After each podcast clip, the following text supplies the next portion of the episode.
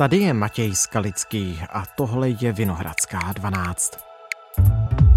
Vládní strany ODS, TOP 09 a KDU ČSL budou kandidovat do Evropského parlamentu společně. Lídrem kandidátky bude současný europoslanec Aleksandr Vondra z ODS. Starosty povede do voleb dvojice Danuše Nerudová a Jan Farský. Piráty stejně jako v roce 2019 Marcel Kolaja. Lídriní kandidátky hnutí ANO pro volby do Evropského parlamentu by mohla být Klára Dostálová. Ještě to ale musí potvrdit předsednictvo hnutí. Další volby na dohled a lídři už se chystají. Politické strany teď dávají dohromady kandidátky do eurovoleb 2024. Koho si prosadil Babiš a koho Fiala? Výběr eurovolebních kapitánů sleduje naše bruselská zpravodajka Zdenka Trachtová.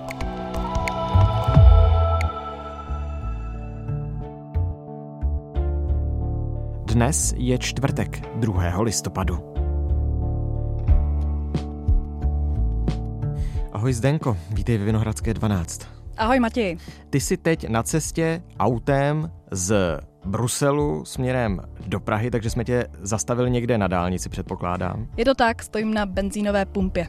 to je, myslím, že ideální čas si dát kafe a popovídat si o evropských volbách. Ano.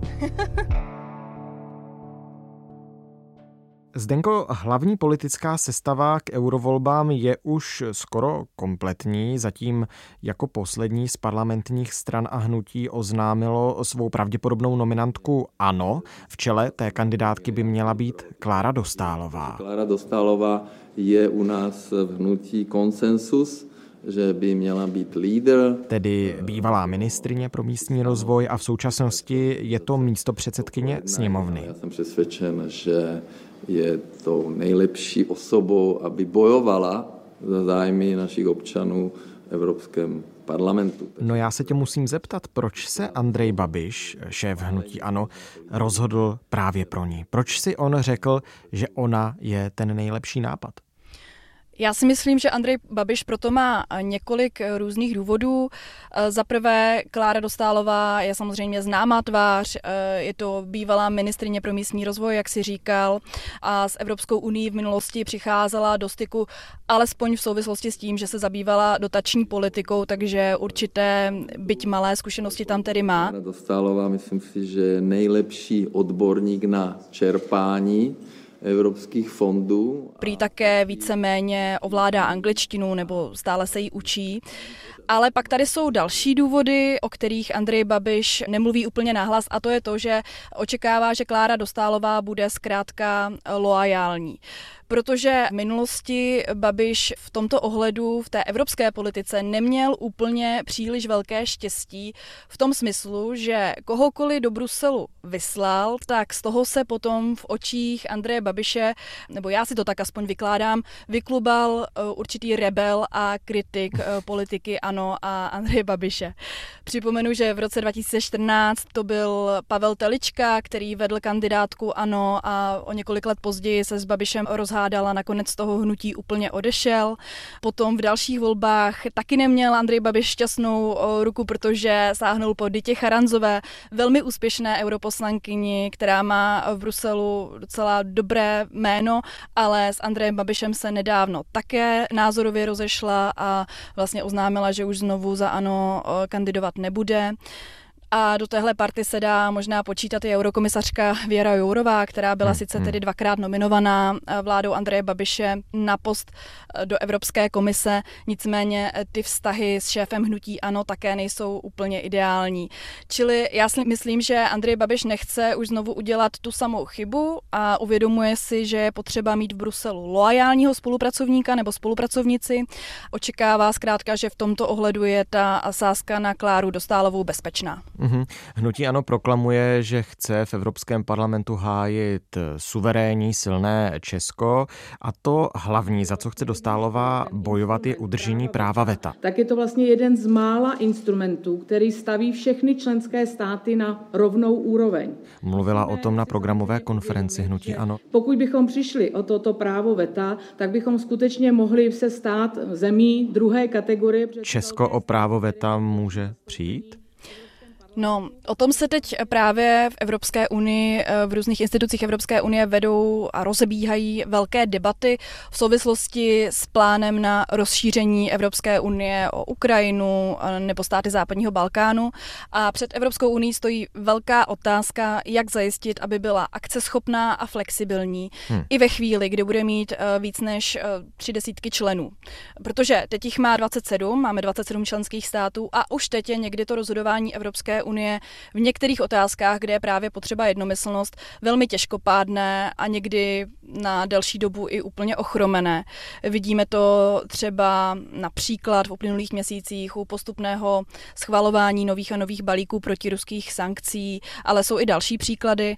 Typicky v poslední době je to většinou maďarský premiér Viktor Orbán, který tyto věci blokuje a právě je zde obava, že s rozšířením Evropské unie by mohlo přibýt více takových takovýchto Orbánů, blokujících Orbánů, kteří z nějakých svých třeba vnitropolitických důvodů nebo prostě čistě jenom z trucu některé to rozhodování blokují.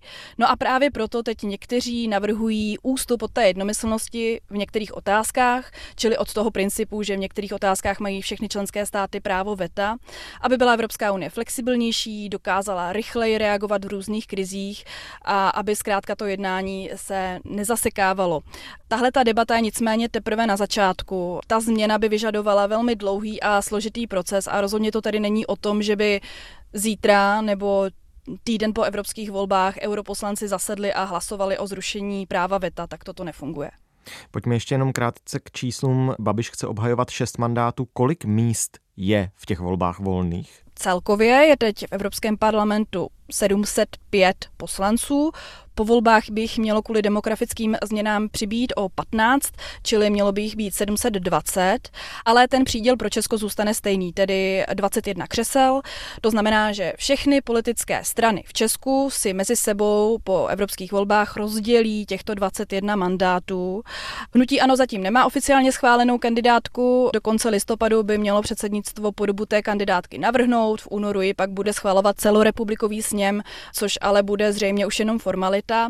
A jisté tedy je, že na jedničce bude Klára Dostálová, to už je oznámené a to zřejmě tak zůstane. Dvojkou by měl podle mých informací být eh, současný poslanec domácí poslanecké sněmovny Jaroslav Bžoch, který se evropské politice dlouhodobě věnuje mm-hmm. a na dalších místech potom mluví se o Jaroslavě Jermanové, bývalé hejtmance středočeského kraje, poslankyni a měli by tam také být na té kandidáce někde na vyšších místech i tři současní europoslanci za ANO, eh, pánové Kovařík, eh, Knotek a Hlaváček. Jak už jsem říkala, tak s tím hnutím ANO už se rozloučila Dita Charanzová, současná europoslankyně a její kolegyně Martina Dlabajová. Ty nedávno oznámili, že už se zkrátka nestotužňují s tou politikou ANO a s Andrejem Babišem už znovu kandidovat nebudou. Tak se pojďme podívat na soupeře hnutí ANO. Dlouho a dlouho a dlouho se taky čekalo, jestli koalice spolu, vládnoucí koalice spolu, vyrazí do těch voleb spolu. A chceme vám oznámit, že koalice spolu pokračuje. Jdeme do toho spolu. Koalice spolu je výjimečnou koalicí. Proč tak dlouho váhali, když si údajně tak dobře rozumí? Jsou spolu v koalici vládní. No, oni si právě totiž v té evropské politice zase tak moc nerozumí.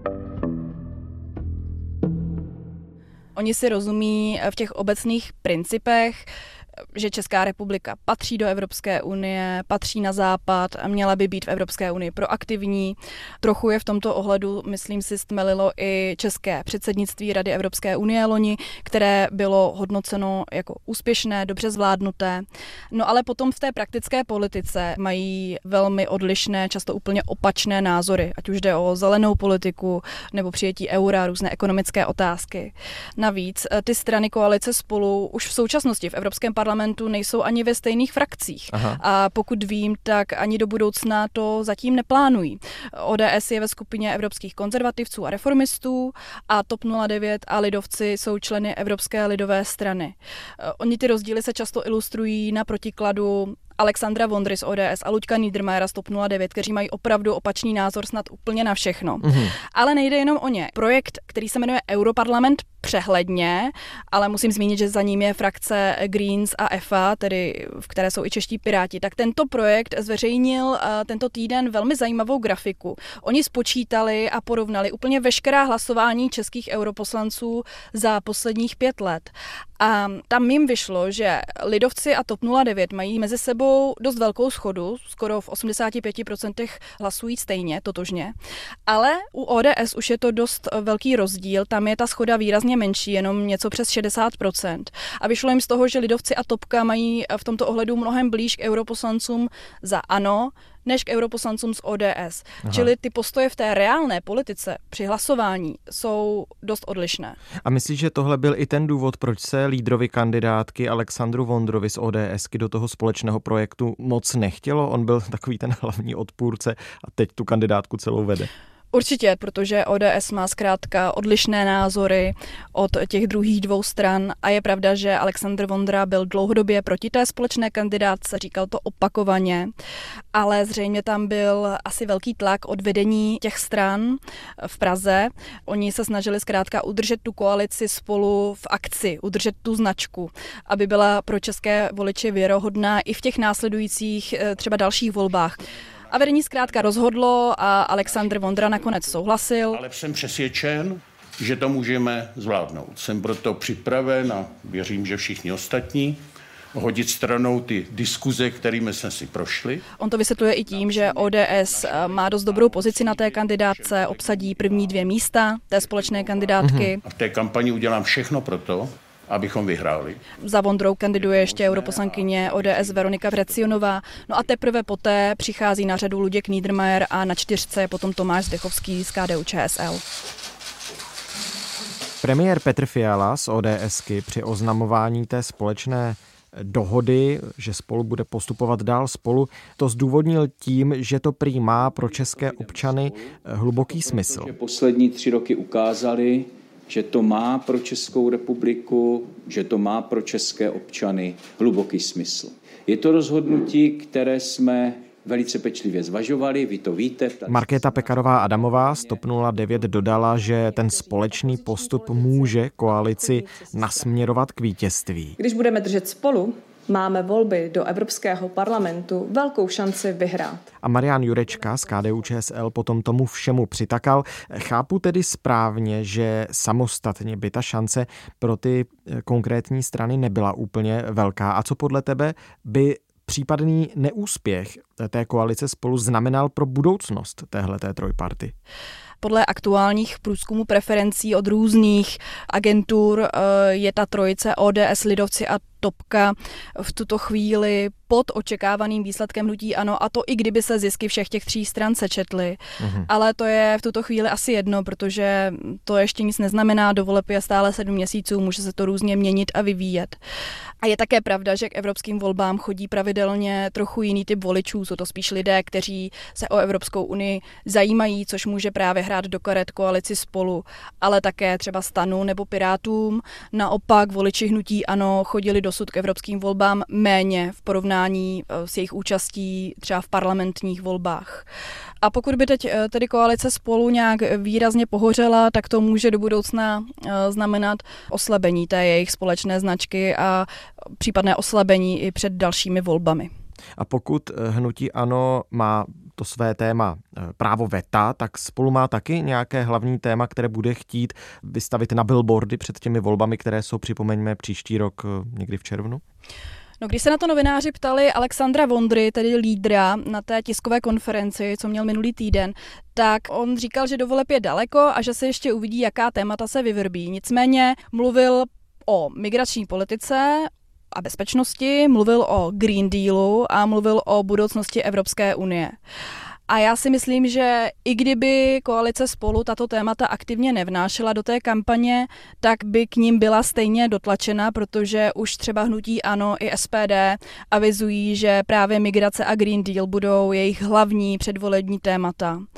Já si tady dovolím takové osobní hodnocení, že debaty o migrační politice v Česku nebývají příliš pěkné, jsou často hmm. založené na vyvolávání strachu, takže se máme na co těšit. Ano a SPD avizují, eh, že vyrazí do boje proti připravované migrační reformě, kterou právě spolu dojednává současná vláda, čili toto bude určitě téma nějakých střetů v předvolení diskuzích. Opozice chce vyrazit do boje proti povinné flexibilní solidaritě, která právě vychází z té připravované eh, migrační reformy. Já tady ponechám stranou, jak to chtějí udělat, protože eh, jak Europarlament, tak členské státy už migrační reformu v zásadě podpořili a teď už se jedná jenom o její finální podobě. Čili toto není něco, migrace, ale ani ten Green Deal není něco, co by aktivně ti zvolení politici, kteří se dostanou do Europarlamentu, už mohli nějakým způsobem ovlivnit. To už je zkrátka hotová věc. Ale jak víme, tak v kampaních často hrají větší roli emoce než nějaká reálná politika, takže určitě migrace i Green Deal budou velké téma. Abychom tu partu parlamentní dali tak nějak dohromady, tak kdo nám chybí? Eh, Piráti, starostové, SPD, tak pojďme ještě koaličně. Piráti a starostové ti ale nejdou spolu, že? Piráti i starostové jdou zvlášť eh, samostatně. SPD, já jsem mluvila s Tomiem Okamurou eh, a ten mi říkal, že SPD bude spolupracovat na té kandidáce se Svobodnými a s Petrem Machem. A pak jsou tady samozřejmě další strany, Socdem um, a to uskupení Jindřicha Reichla. To už ale mluvíš o stranách mimo český parlament. Pojďme se do něj vrátit, abychom představili ty hlavní lídry, kteří povedou ty české parlamentní strany do eurovoleb. Je tu tedy ta pirátská strana, kde lídrem bude Marcel Kolaja. Budu usilovat o tom, aby Evropa byla jednotná. Ten boj byl poměrně lítý o to, vlastně kdo bude nakonec tím šéfem kandidátky. Budu dál prosazovat klimatickou politiku takovou, aby se lidem v Evropě žilo lépe. Je to tak? Tam byla velká a bouřlivá vnitrostranická diskuze o tom, jak bude vypadat to čelo té kandidátky, protože o místo v čele kandidátky měl zájem i bývalý poslanec, celkem výrazný Mikuláš Ferjenčík, který ale patří k úplně druhému křídlu než ti tři současní europoslanci v Bruselu, čili Marcel Kolaja, Mikuláš Peksa a Marketa Gregorová. Nakonec Nakonec Ferenčík neuspěl, na ta přední místa kandidátky se nedostal v tom vnitrostranickém hlasování, nicméně ještě stále, pokud vím, Piráti rozhodují o druhé polovině té kandidátky a o těch posledních místech. A je zde stále obava toho křídla, které právě zastávají ti tři europoslanci současní v Bruselu, aby se Ferjenčík nedostal třeba na nějaké poslední místo kandidátky nebo někam ke konci a aby poté díky preferenčním hlasům třeba nepřeskákal a nedostal se hodně dopředu. Mm-hmm, takže tam se vede velký boj, aby lidé nevykroužkovali některé kandidáty nahoru a abychom to měli všechno pokupě, starosty ty povede bývalá prezidentská kandidátka Danuše Nerudová a bývalý šéf poslanců eh, hnutí hnutí Jan Farský. Těším se na to, jak eh, spolu s Honzou Farským teď budeme pracovat na programu konečně do evropských voleb. Tam nehrozí nějaká schizofrenie, když jsou ti lídři dva? A pokud je Evropská unie, která je nespochybnitelnou velmocí, dokáže být soběstačnou, tak se stane supervelmocí. A já no, tam se bude teprve, pokud vím, rozhodovat o tom, kdo z nich bude úplně na tom čele kandidátky, protože někdo mm-hmm. musí být zkrátka jednička. Neřekla bych, že tam hrozí nějaké schizma, ale tam bude spíš potom zajímavé sledovat tu debatu o nominaci na budoucího eurokomisaře za Českou republiku, protože podle nějakých předběžných dohod v rámci současné vládní koalice by tento post měli obsadit starostové, respektive starostové a piráti a je tam um, několik men, o kterých se hovoří. Nejvíce se asi mluví aktuálně o Danuši Nerudové, ale dalším možným kandidátem může být ministr průmyslu Josef Síkela. Vím, že Marcel Kolaja by o ten post měl také zájem, takže bude zajímavé to sledovat. A u SPD bude tou hlavní tváří kdo? SPD bude teprve oficiálně rozhodovat o lídrovi své kandidátky, ale hlavním kandidátem je tam současný europoslanec Ivan David. Já mám na mysli zájmy České republiky a nikoliv tedy zájmy tohoto združení Evropské unie. Tomio Okamura si velmi chválí jeho práci v Evropském parlamentu, takže to bude určitě jedna z osobností, která se bude ucházet o post v čele té kandidátky. A nerespektuje to že občané v různých zemích mají různé zájmy. Které... Ale pak z těch výrazných tváří tam samozřejmě bude kandidovat také ten zmiňovaný Petr Mach, takže uvidíme, jak nakonec vedení SPD rozhodne. No a Zenko, řekli jsme, že volby do Evropského parlamentu budou příští rok, někdy 7. 8. června 2024. Obvykle to tak bývá, že moc lidí, moc Čechů k těm volbám nechodí, nepřijde. Nebývá to ani třetina voličů. Jsou nějaké signály, zda by se to mělo příští rok změnit? Netuším. Máš pravdu, že ta účast v evropských volbách bývá pravidelně mnohem menší než volební účast třeba v parlamentních volbách. Minule to bylo, myslím, eh, kolem 29%.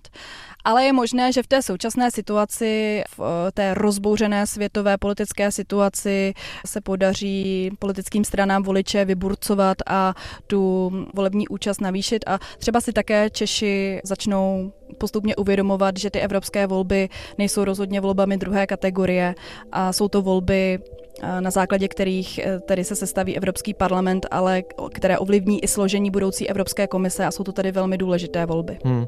A podle průzkumu z pravodajského serveru Politico by v těch eurovolbách měly posílit pravicové a euroskeptické strany.